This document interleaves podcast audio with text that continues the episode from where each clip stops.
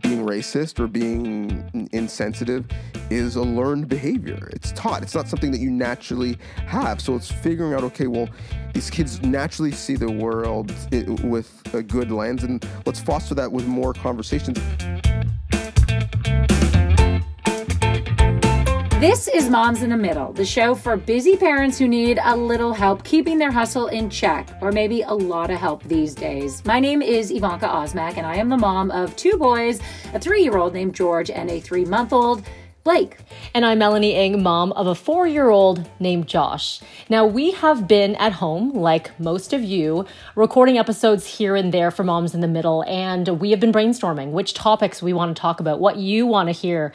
And there is one topic that we no doubt wanted to tackle here, and that is anti Black racism, discrimination, and everything that comes with it.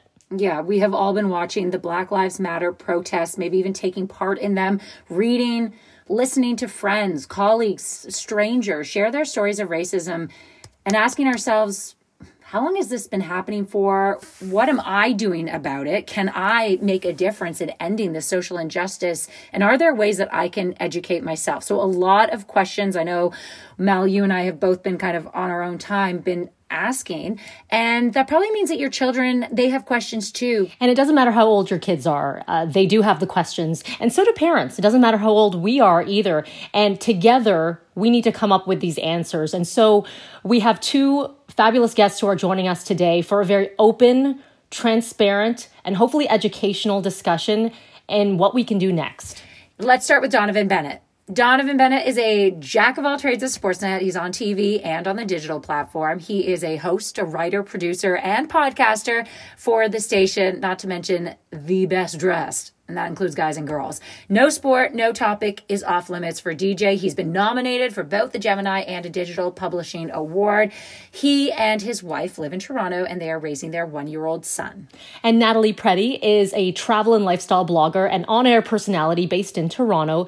But recently, she's been using her voice in the fight against anti black racism. The mom to two young boys and a baby on the way comes from a mixed race family. Her father is black, her mother is white. And sadly, that beautiful family dynamic has been far from beautiful when it comes to full acceptance from others. So, we are taking the next little while to open this up to our panel to have this very frank conversation. So, thank you both for joining us. Thanks for having me. Thanks for having me too.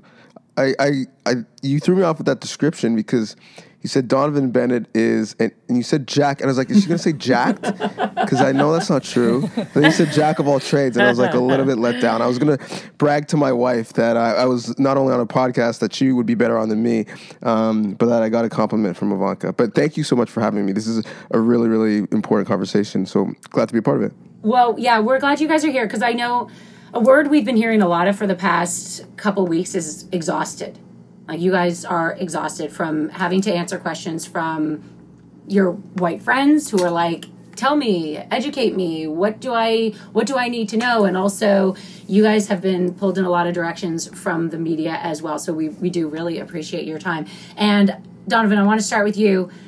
What's happening in, in your house? What are the conversations you're having with your wife? Because she is she's white, so and you have a one year old son. So what are you guys talking about?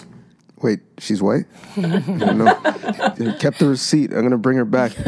Um, yeah, no, I mean, the conversations that I think about, um, you know, in the future are the ones with him, but those aren't happening now because the only rational thoughts he has are give me more cheese. Like, that's basically what he cares about. So, really, the conversations are with her, and there are conversations that are not unique. Uh, we've had them before. We've we continue to have them, um, and it's you know about sharing my experience, my emotions, my feelings. In a way, I think I don't want to say it's more difficult for her, but it's different because she doesn't necessarily know how to process a lot that's going on in terms of feeling difficulty and struggling on how are you going to manage all of this with a kid eventually I've always known my son was going to be black. Like it's something that I've always been preparing myself for. And it's something that, you know, as much as we kind of hate that we end up being like our parents. In some ways, I kind of am a lot like my dad in terms of how protective I feel about him relative to this conversation. And so I think many of the things my father said to me, I probably will end up saying to my son verbatim. Like I probably could just outsource the experience and let my dad do all of the talks. But the conversation with my wife, I, I can't outsource that to my dad because he never had to educate his spouse or his partner on how he's feeling. They felt it together. That pain was collective and shared. And certainly, she feels for me, and certainly it's different for her now because when she sees George Floyd, she sees her son the same way I do, but she doesn't know what it's like before you get to that point when you interact with the police, before you get to that point when you're being teased uh, in the schoolyard. And so I think I'm trying to educate her with words, but it's tough to educate on how your emotions have felt over the course of my now 37 years of, of living. So, um, and, I, and I think there's also some guilt on her part of not being able to fully understand every step and struggle of, of her partner. Um, so it's it's like a it's a constant dialogue that started long before these protests. It started long before we actually had kids, um, and it'll I'm sure uh, continue well afterwards. Uh, I want to bring in Natalie here, and you've been posting quite a bit on Instagram, and uh, there was you describe you, your upbringing as sort of this limbo-like space, and uh, I'm just pulling from your post, and you said, "To my face." I've been told that I'm black enough to be a token, but white enough not to offend anyone. Can you elaborate a little bit on that and that and your experiences growing up and what you're experiencing today? Oh gosh. Um, well, growing up, it, yeah, it was very much um, between two worlds. You know, I had um, my black friends and I had my white friends, and I was treated differently in in both. And I knew I needed to act differently in both. You know, my black friends would say, "Well, I mean, look how light skinned you are. Look at your light eyes." And then my white friends, you know, would say, "Oh, well, you know, you're black." And and we got I got more jokes from from the white friends. I don't know if it was not being able able to understand it. It probably was not being able to, to understand and empathize with that. And you know, I I always struggled with and continue to struggle with this guilt identifying as black and identifying as as white but this guilt of knowing that my black friends and um, the black community is has not had the same privileges that I have had being light skinned. And that is a guilt that has been following me around for years and i feel like i've never really been able to articulate it. And it's only now um, right now where i've seen you know posts from um, other mixed race people um, other black people that feel the exact same way. They said you know i understand that you feel this fight. You feel the pain. You feel the struggle. You know it's something that we dealt with as well. I mean if, i remember we drove to disney world once as a kid and we ended up somewhere in the states and went into a pizza hut and suddenly didn't have any pizza or pasta or bread. And eventually it just came down to we will not serve you. Um, your family is disgusting. And my parents have been called out. You know my, my, what my parents went through my dad specifically i can't e- even imagine. And the way that he grew up has really affected the way that we grew up um, as well. He, in terms of his um, care for presentation and education, and a lot of that has been passed on to us. And I, I wasn't really aware um, of how much Black culture was a part of our lives growing up. And I feel like this whole movement has really been an enlightenment for me.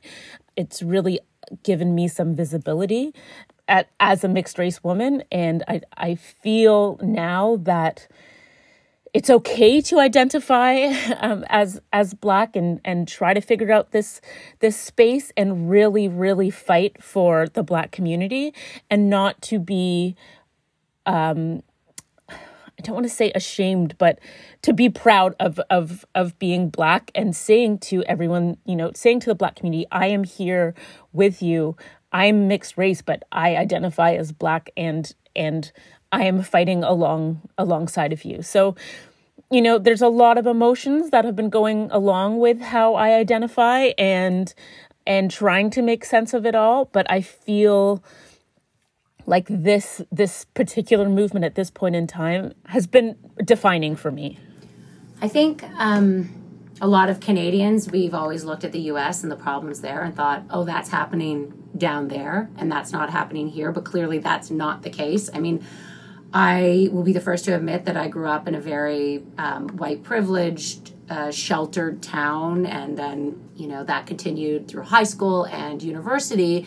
And so I've I've never seen it, but then hearing from you guys who grew up in the GTA and hearing stories, it is happening right here in our own backyard, correct? Absolutely. And I mean, I know my, even my, you know, my in laws have said, I had no idea. Yeah. and they've known me for a decade or long, and, you know, they, I didn't even know that that, that happened. But my son, my youngest son, is blonde hair, blue eyes. And I'm talking like the whitest child you have ever seen. And I've been told that is not your child. You cannot travel with your child. Prove that it's your child by people at the airport.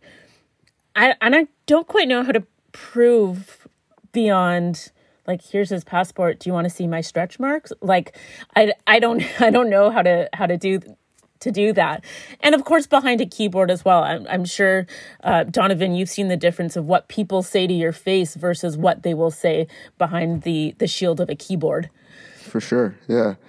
Um, yeah, I mean, it does. It, it is here. I mean, to think anywhere in the world is post racial is just not really realistic or factually correct. But if we want to talk about Canada, I mean, we have racism. It's just a little bit more polite. Like it's it's not as overt. It's a bit covert. It's like we have our racism with like a wink and a smile, and so I certainly know that uh, the ideals of our country, and we strive to be inclusive and diverse, and we have you know pretty good immigration policies relative to some other countries. People get threatened when they think that, oh, what do you mean we have an issue in Canada? What are you talking about, my country? Well, no, that means that you don't have a race issue in Canada, and the ho- hopes of our country are great. The, the ceiling, you know, is pretty high, but the floor is still really, really low, and we, we have a long history of race issues in our country. Um, we had slavery in, in, this country. We had internment camps in residential schools in this country. The difference is in the United States, you learn about it in a textbook when you're a kid. In Canada, we kind of just like brush it off to the side. We don't really want to talk about it. Well, part of truth and reconciliation is talking about it, owning up to it, learning from the mistakes of the past, and trying to do better. And I don't think we want to talk about as Canadians because we want to be the people with a flag on our backpack where we travel around the world and everyone loves us for being so nice. And that's great. And that's really nice for some people, but other people are struggling with it every day, even in places that you don't think would be prejudice, right? It's not just happening in, you know, small towns or in the, in the prairies.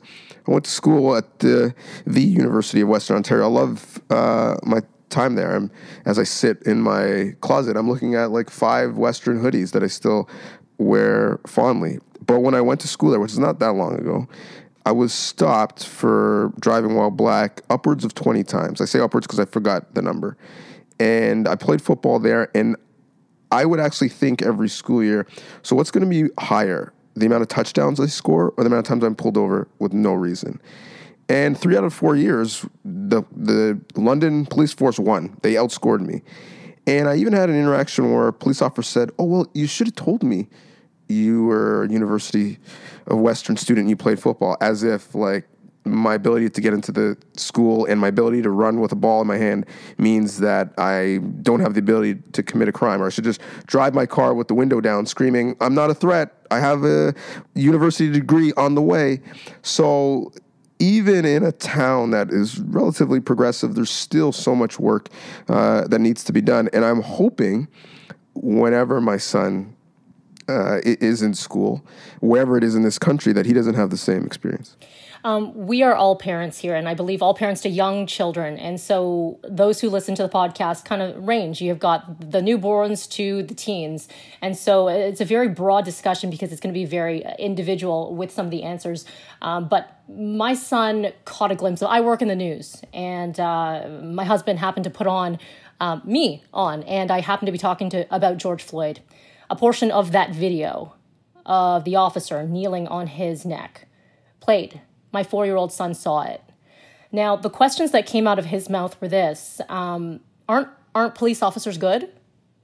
Is that a bad guy? Why is he doing that? Really, really pure, coming from the purest of places, these simplest questions, and sadly, um, the answers are very complicated. And, and that's why you know, it's it's tough. Uh, we started to have the conversation. We never did before. I, I, I, I'm Asian. My husband's Caucasian. We've talked a little bit about difference in skin color. My, my son is very fair. He, he's uh, more of my husband's tone.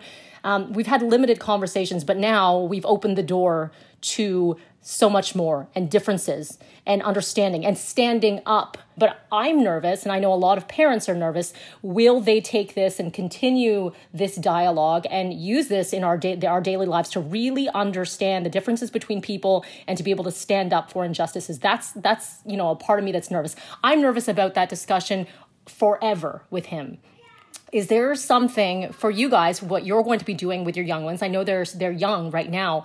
What is your plan for education and constant education? Donnovan do you want to go first? I was going to say uh, I, I, I patiently await what you have to say. Um, no i mean so it's funny melanie that you say that it's it's complicated because i think your scenario that that you explained like just shows us how uncomplicated it is. Like a four year old was able to watch that video and ascertain wrong and right and ask really important questions. Isn't the police officer supposed to protect him? Does that mean he's bad? But yet, if you have this conversation online, and, and I, I know because we're in the thick of it, I'll get flooded with messages about you know why George Floyd died because he has pre-existing conditions and why the officer was well within his rights right? So at, at some point right the, the, the four-year-old and I, I, think the innocence uh, of kids is instructive and at their heart they're good. I think kids their, nature is to be loving, to be understanding. And so you just want to foster that because I do think being racist or being insensitive is a learned behavior. It's it's taught. It's not something that you naturally have. So it's figuring out okay, well, these kids naturally see the world with a, a, a, good lens, and let's foster that with more conversations. And I think one of, and I'm far from an academic on the topic, but just watching and, and listening to conversations that my friends who are parents have is one of the innocent but maybe detrimental mistakes that are made at a young age, and really at no matter what age, is parents talk to their kids, and for this experiment, we're talking about white kids, about race, and they say, listen, uh, there are different races, everyone is good, everyone is equal, don't be prejudiced, the end. Okay, my job here is done. I'm going to wipe my hands of the conversation and they don't want to have tougher conversations because they might be awkward. They want to say the wrong thing. Well, that's a, the cost of maybe offending someone and saying the wrong thing is not that big a deal. For a black parent, the cost of you not having those conversations is maybe your child losing their life or being bullied for a long stretch of their life and having mental health repercussions because of it. I think the better conversation is because kids are smart. Well, no, we treat everyone equal. We love everyone equally but we are different. And so uh, Charmaine has different hair, different texture, and that's okay, and that's cool. And look at her cool hairstyle. And Juan's mom makes different food. Doesn't that tortilla soup smell nice? Don't we want to eat that? And have a conversation about how different we are, but the fact that we're different doesn't make us better or worse. There are actually things to be celebrated in difference because factually we, we are actually different. And so they're going to learn the differences, the nuances eventually, whether it's through the media or just how they're socialized, because in every turn we're seeing our differences play out. So, so I think just telling kids the truth is actually the best way of arming them um, to be, you know, active in this conversation in the future. What you said, Donnovan, it was it's close to my reality because you know, as I said, where I grew up, very white town. Um, we didn't have those conversations in my household. We didn't have the talk. The talk meant, you know, the birds and the bees. And I guess I'm always, I was always worried, and I'm still worried about saying the wrong thing or um, offending someone. You know, what what is okay to say? Um, I think I'm struggling with with that myself, but then also how do I pass that on to my son? So what you said really um, really means something. And so uh, I, I don't know where to go from here. So I don't know. I, I hate to say, do you have any tips, advice for your white friends? But but how do you how do we have a more open conversation? Nat, I'll pass it to you. Gosh, um, uh, that's a hard one. How do you have more open conversations? I think just just having them, just you know, have straight up having those conversations. Um, ask questions, ask about experiences. You know, I've had friends who who do. You know, this weekend we sat with friends in the backyard, and and they literally just asked me questions about the movement, about my experiences, about how I feel, and you know, they said I I never knew. I'm sorry, I never took the time to know you know it's it's i'm sure the talk that that i had um, with my parents was different than the talk that donnovan had as a kid when it comes to um, to being black it was more of of acknowledging the the limbo i guess and um, and how to be a chameleon.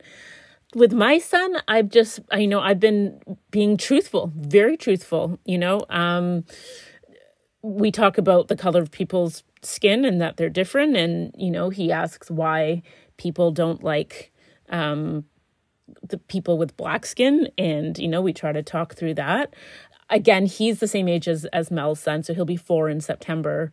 Um, so they are very frank questions. And you know i kind of wish that adults would have that those same truthful questions. And i think that's it. I just think um, it is being frank and and open and and taking the time to say tell me. I don't know. Tell me. Um, my husband is white and he said to me i think one day he, he said you know what? If i was black i would be so mad. I was like uh yeah yeah. I mean that's that's one way to put it. But you know he he does and he sits there and he asks questions. And yeah i think i think what we just need to do is continue having those um, interactive experiences and and and truthful conversations. Um, to add to that, outside of having the conversations, uh, clearly there needs to be action, and, and that can be taken very young. Donnovan, I heard you say once uh, we we hear the word ally uh, being thrown around quite a bit to be an ally, and you said actually I think that the word should be partner. Why should it be partner, and what does that mean to be a partner, even from a very young age? Yeah, and it, there's nothing wrong with the word ally. I just think when I personally think of allies, I think of like the United Nations, and it's like, well, hey, help me out on this deal, sign this bill, and you know, when you need me, I'll sign a bill for you. But but really, strategic. We're a partner, and and I'm thinking of partner in a relationship like no if, if someone is hurt or upset okay let's let's drop everything. How do we fix this problem? Your pain is my pain. It's just shared struggle.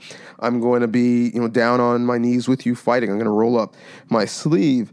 Um, and so so that's kind of why you know i prefer the term partner even from a sports context um, like i would just love to use the word teammates. Like i just love the symbolism of that. And you know even in our relationship to symbol that like on uh, the inside of our wedding ring is written teammates. Like, because I just always want that to be front of mind. Of like, we're on the same team. It, what's good for you is good for me. In this greater conversation, I think that's the same thing.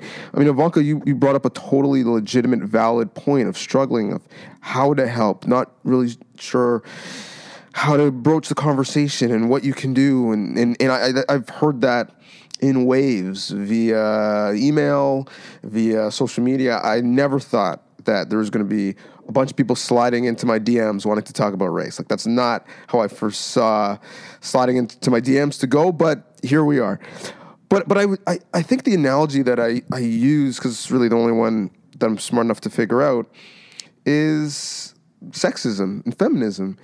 And I'm a I'm a male. I'm a you know straight male. I know that there's there's privilege and power in that.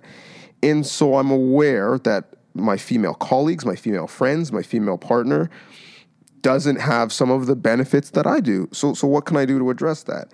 One, I can be cognizant of that and always look to see where maybe they, they could use some help, they could use some encouragement, maybe to see where I have some blind spots on, on some topics, whether it's my language or things that I even consider, constantly having conversations about it with my wife, you know, double and triple checking to make sure that I'm, I'm seeing things through the proper lens, uh, to make sure that, that I'm not um, slanting my judgment or not making someone feel uncomfortable or, or not as valued. But also, I can use that power and privilege to help illuminate uh, some females, to give them some opportunities, to shine a light on them. With my work, I can tell female stories, I can encourage female colleagues. And so, even though I'll never know what it's like to walk in the shoes of a woman, and I would be terrible at walking in heels. So thank God. Um, I, I, you don't, you know, that that's like two ankle sprains is, is basically what that will, will be. Um, even though I don't know that lived experience, I don't know what it's like to be sexualized at times, be catcalled, to be working out in the gym and wondering if people are looking. I have no idea what that's like. I never have to think of that. But I also know that I can use some of that privilege of not having to think about that to think about how I can help. And I would apply the exact same thing to, to race in terms of how we are allies and partners as adults, but even how we address things with our kids. Um, I have a young son, and I, I'm already thinking about conversations I want to have with him in terms of how he addresses women, how he treats women, how he respects women. Um, and I'm thankful that there's lots of strong women around him in his life, and hopefully um, he learns through that to treat them um, with respect at all times. And, and that's an urgent need. I think we all understand that we need to raise our sons to be maybe better than the men that came before us um, for a couple generations. And, so I think we all get how important that is, right? Because the consequences are, are bad for the sons, but also bad for our, our young daughters. In the same way, we need to have the same urgency to have conversations about race with our children, about respecting people who look differently, who practice different faiths, um, who have different orientations. I think those conversations, warding off some potential issues, whether they're terrible or even just you know, little microaggressions constantly that build up to something terrible, I think those conversations have to have the same urgency as the birds and the bees conversations. And they have, and kids hear everything. You, you talk about those microaggressions. Kids pick up on everything and they will hear that change in your voice. They will hear, you know, that little thing that you said under your breath, you know, or they will see it and they will run with it. And whether you mean for them to absorb that, they do, which is terrifying. You really, really, especially around your kids, need to be aware of that there's been i gotta say there's been a lot of swearing going on during this covid in our household so my kids have been hearing everything. Um, so you mentioned urgency. So what you know we're hearing in the states that uh, get out and vote. If you want to see a change get out and vote whether it's in june the local elections or in november for presidential. What about here you know across the gta in the province in canada? What sort of changes can we make at this level and in our country? I personally, um, people that I speak to within media, or um, well, primarily within media, um, or or even just you know people who ask questions, I'd say look around you, directly around you, have that awareness, but also look who's in your boardrooms, who's making the decisions, who do you have in your pitch meetings what stories are you telling? You know, these are immediate things that we can do. Um, and these are um, immediate conversations. This is the urgency. Okay, we need to change the stories that we're telling, and we need to change the decision makers. I think in a very, um, I, I feel that that's something we can do right now, and we are all in control of. That's that's great, and I agree. And I'm actually gonna look at the opposite direction and you know my experience is media look, look at your entry level like look at the ground floor. Th- those are the people who eventually hopefully if they don't hit glass ceilings are going to make up your executive suites.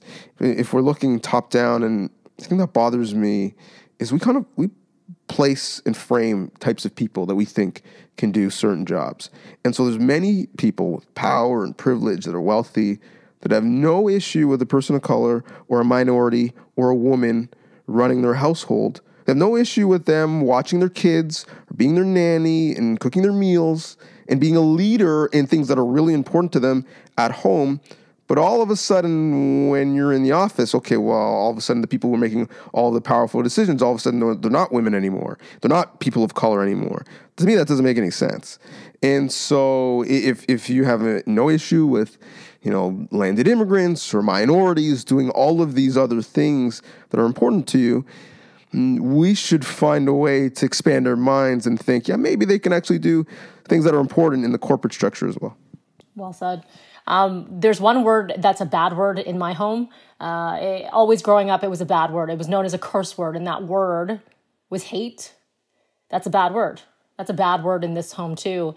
And that's something that I do want to continue. And from the very simplest level, start that with my son. And I hope that, that, that this discussion is uh, far from over and continues, and we continue to be partners, allies, partners, whatever you would like to call it, um, teammates we'll do this together. We are here. Um, Natalie, Donnovan, uh, thank you so much for taking the time to chat with us. And I think a lot of parents will get a lot out of this discussion. Well, again, um, thank you very much for having me. Yeah, thank you. I was gonna say I hate that this is over, but I'm not allowed to say that anymore. So I gotta expand expand my vocab. No, we're bleeping yeah. it. Steph can Steph can do the bleep on that one.